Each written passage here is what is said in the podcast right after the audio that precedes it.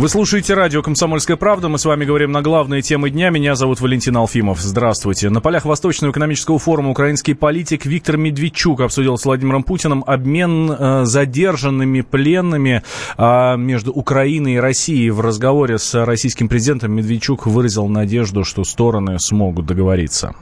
Я хотел бы выразить вам благодарность. На прошлой неделе, благодаря вам, благодаря тому, что нам дали возможность встретиться в Лефортово с гражданами Украины, которые отбывают наказание в Российской Федерации, мы вместе с моим коллегой по партии господином Арбиновичем проведали господина Карпюка и господина Клыха. Это люди знаковые для Украины. Они получили сроки лишения свободы, осуждены в Российской Федерации. Естественно, благодарность от родственников, потому что мы по просьбе родственников это делали. Благодарность от них, потому что ну, они ощутили э, и не только привет Родины, но и э, то, что есть внимание, есть те люди, которые вот делают все для того, чтобы они были освобождены, если такая возможность когда-то появится. Я знаю, что вы занимаетесь этим давно. Собственно, это все знают в течение многих лет. Это такая благородная гуманитарная миссия, и не безуспешная, надо сказать. Поэтому вы, безусловно, успешно очень конвертируете наши добрые отношения в конкретные гуманитарные акции, в конкретные дела. Э, думаю, что люди будут об этом помнить. Это святое дело, что называется, все понятно. Хотя вот по двум этим фигурантам, о которых вы сказали, вы знаете, у нас особая позиция. Да. Э, это сложный для нас вопрос. Мы, безусловно, будем делиться э, в этом направлении. И в ближайшее время, как и договорились с действующей официальной властью в Украине, мы совместно объявим о принятых решениях то же время телефонного разговора между Владимиром Путиным и украинским главой Владимиром Зеленским в планах пока нет. Об этом журналистам сообщил пресс-секретарь российского президента Дмитрий Песков.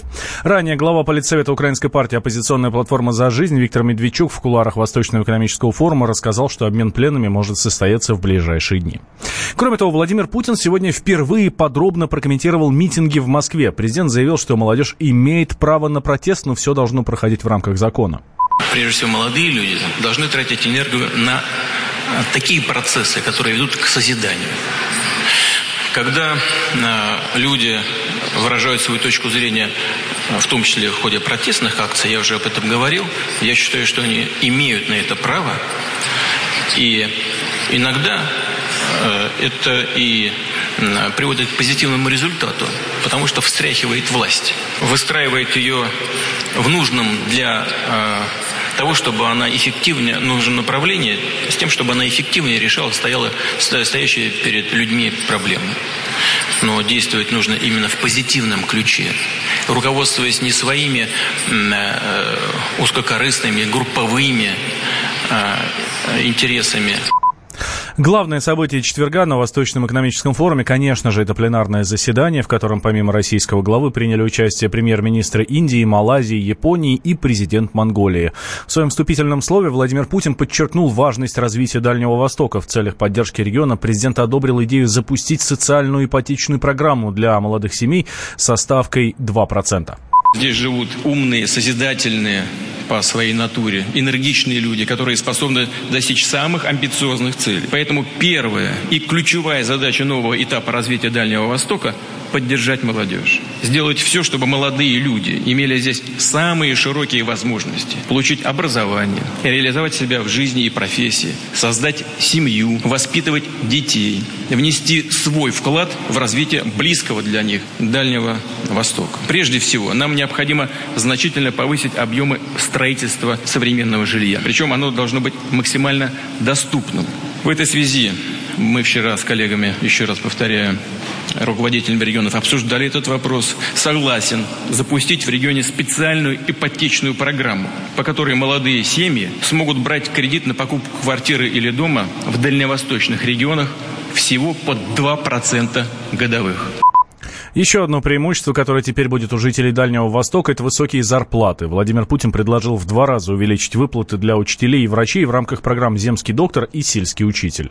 Не раз говорил, что для Дальнего Востока мы должны предлагать особые меры, продвинутые механизмы и гибкие инструменты, учитывающие специфику этих громадных территорий, запросы людей, которые здесь живут. Нужно адаптировать наши общероссийские программы «Земский доктор» и «Сельский учитель» к условиям Дальнего Востока. Речь может идти о том, чтобы отдельно, эксклюзивно для Дальнего Востока увеличить выплаты для врачей, фельдшеров, учителей, которые приезжают работать в небольшие населенные пункты на Дальнем Востоке. Предлагаю увеличить эти выплаты по сравнению с существующими сегодня для, по стране в целом для Дальнего Востока в два раза. После выступления Владимира Путина слово взял премьер-министр Индии Нарендра Моди. Он высоко оценил значимость Восточного экономического форума и отметил, что Индия заключила 50 соглашений на сумму 5 миллиардов долларов. Кроме этого, страна также предоставит большой кредит России, заявил Моди. Была большая делегация бизнесменов из Индии, которая приехала на Дальний Восток.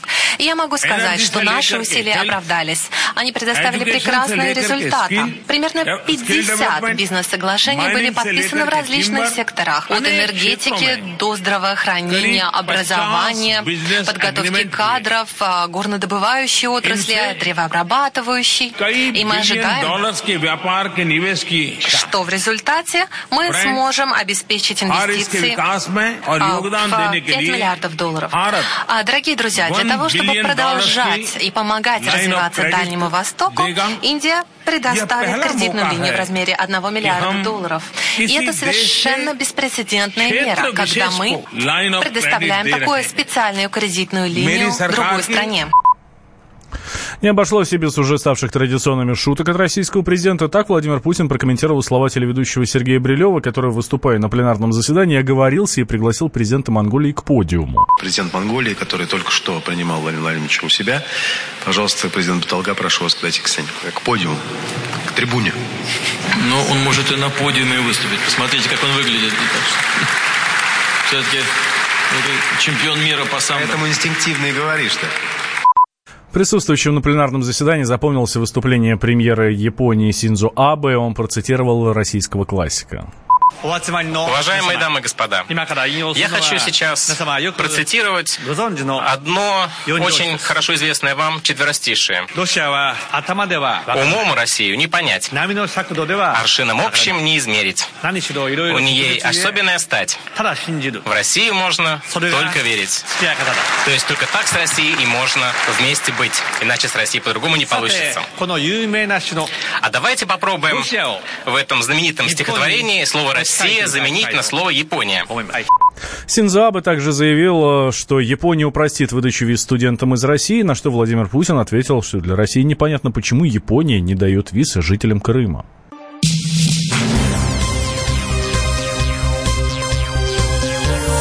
Темы дня.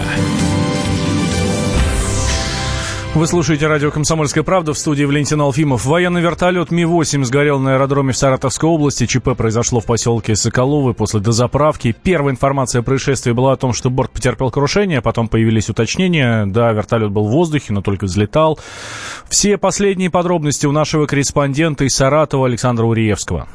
Сегодня вертолет, который загорелся на аэродроме под Саратовом, э, как сообщили источники «Комсомольской правды», это оказался транзитный вертолет. Он э, не размещается постоянно на территории возле поселка Соколовый, где расположен учебный центр. Этот вертолет вместе с еще одной машиной пролетал транзитом через Саратовскую область и попросил посад здесь для дозаправки. После дозаправки при взлете возникла нештатная ситуация. Вертолет не смог взлететь, как сообщают источники, не хватило тяги, он накренился, упал, подломилось шасси, и он загорелся. К счастью, экипаж, три человека, все успели вовремя эвакуировать. А о состоянии летчиков нам рассказал зампред областного правительства Роман Бусарген. Ми-8 полностью выгорел, экипаж полностью спасся, ссадины ушиб. По предварительным данным, да, транзитный вертолет совершал транзитный рейс. Ну, люди на ногах, э, скажем так, ожогов нету. Э, Я не знаю, может быть, там ссадины, ушибы, но таких серьезных каких-то травм никто не получил. И это было на территории вертолетной площадки, точно там база, не база, вот тут очень сложно говорить, потому что у них там вот море этих вот мест приземления. По всей видимости, именно то, что вертолет практически не успел взлететь, только начал набор высоты, позволило экипажу спастись. Э, то, что он не упал с большой высоты, у них было достаточно времени, чтобы покинуть машину. Но вертолет полностью уничтожен огнем. А дым было видно на десятки километров вокруг. Но, к счастью, все обошлось без жертв. Турецкий Александр, Комсомольская правда, Саратов. Во вторник штурмовик Су-25 разбился в Ставропольском крае. Самолет в момент удара об землю взорвался и полностью разрушился. Оба пилота погибли. Они выполняли учебно-тренировочный полет без боекомплекта. Трое российских офицеров погибли в Сирии. Об этом стало известно из сообщений Министерства обороны. ЧП произошло в зоне деэскалации Идлиб. По неподтвержденным данным было совершено нападение на группу из восьми военнослужащих. В результате трое офицеров погибли, двое получили серьезные ранения. Они возвращались в опорный пункт, но за несколько десятков метров до места сбора произошло два взрыва. Это были осколочные мины. В результате этих взрывов трое спецназовцев погибли, ну и двое ранены. А в то же время арабские СМИ говорят, что говорят о девяти погибших российских офицерах офицерах. Несмотря на противоречивую информацию в СМИ, военный обозреватель «Комсомольской правды» Виктор Баранец предположил, что могло произойти по дороге в опорный пункт. Есть две версии гибели офицеров. С одной стороны, одни источники сообщают, что неподалеку от продвижения вот этой группы разорвалась мина крупного калибра. С другой стороны, говорят, что э, наши офицеры якобы подорвались на мине. Ну, на что хочется обратить внимание. Если погибло сразу три офицера, двое ранены, то это может говорить о двух вещах. Это может говорить о том, что мина попала в штабную группу или в штабную машину, где находилась группа управления, поскольку вы видите, все офицеры пострадали. С другой стороны, я действительно не исключаю, что это был российский спецназ, в котором некоторые подразделения формируются исключительно офицерами. Но об этом можем только предполагать. К великому сожалению, количество жертв среди офицеров умножилось на три человека. По данным, которые сообщало Министерство обороны, за время ввода нашей группировки в Сирии в октябре 2015 года погибло более 20 офицеров. Здесь нельзя не обратить внимание что эти офицеры, опять-таки только по официальным данным, находились в э, регионе Идлиб. Там сохранилось почти 3 тысячи недобитков игиловцы, этой организации, которая запрещена в России. И сейчас вот этот гадюшник пытаются ликвидировать сирийская армия при поддержке, безусловно, российских подразделений. Ответственность за нападение на российских военных взяли на себя боевики из организации «Акциональный фронт освобождения». Адвокат! Спокойно, спокойно. Народного адвоката Леонида Альшанского хватит на всех. Юридические консультации в прямом эфире. Слушайте и звоните по субботам с 16 часов по московскому времени.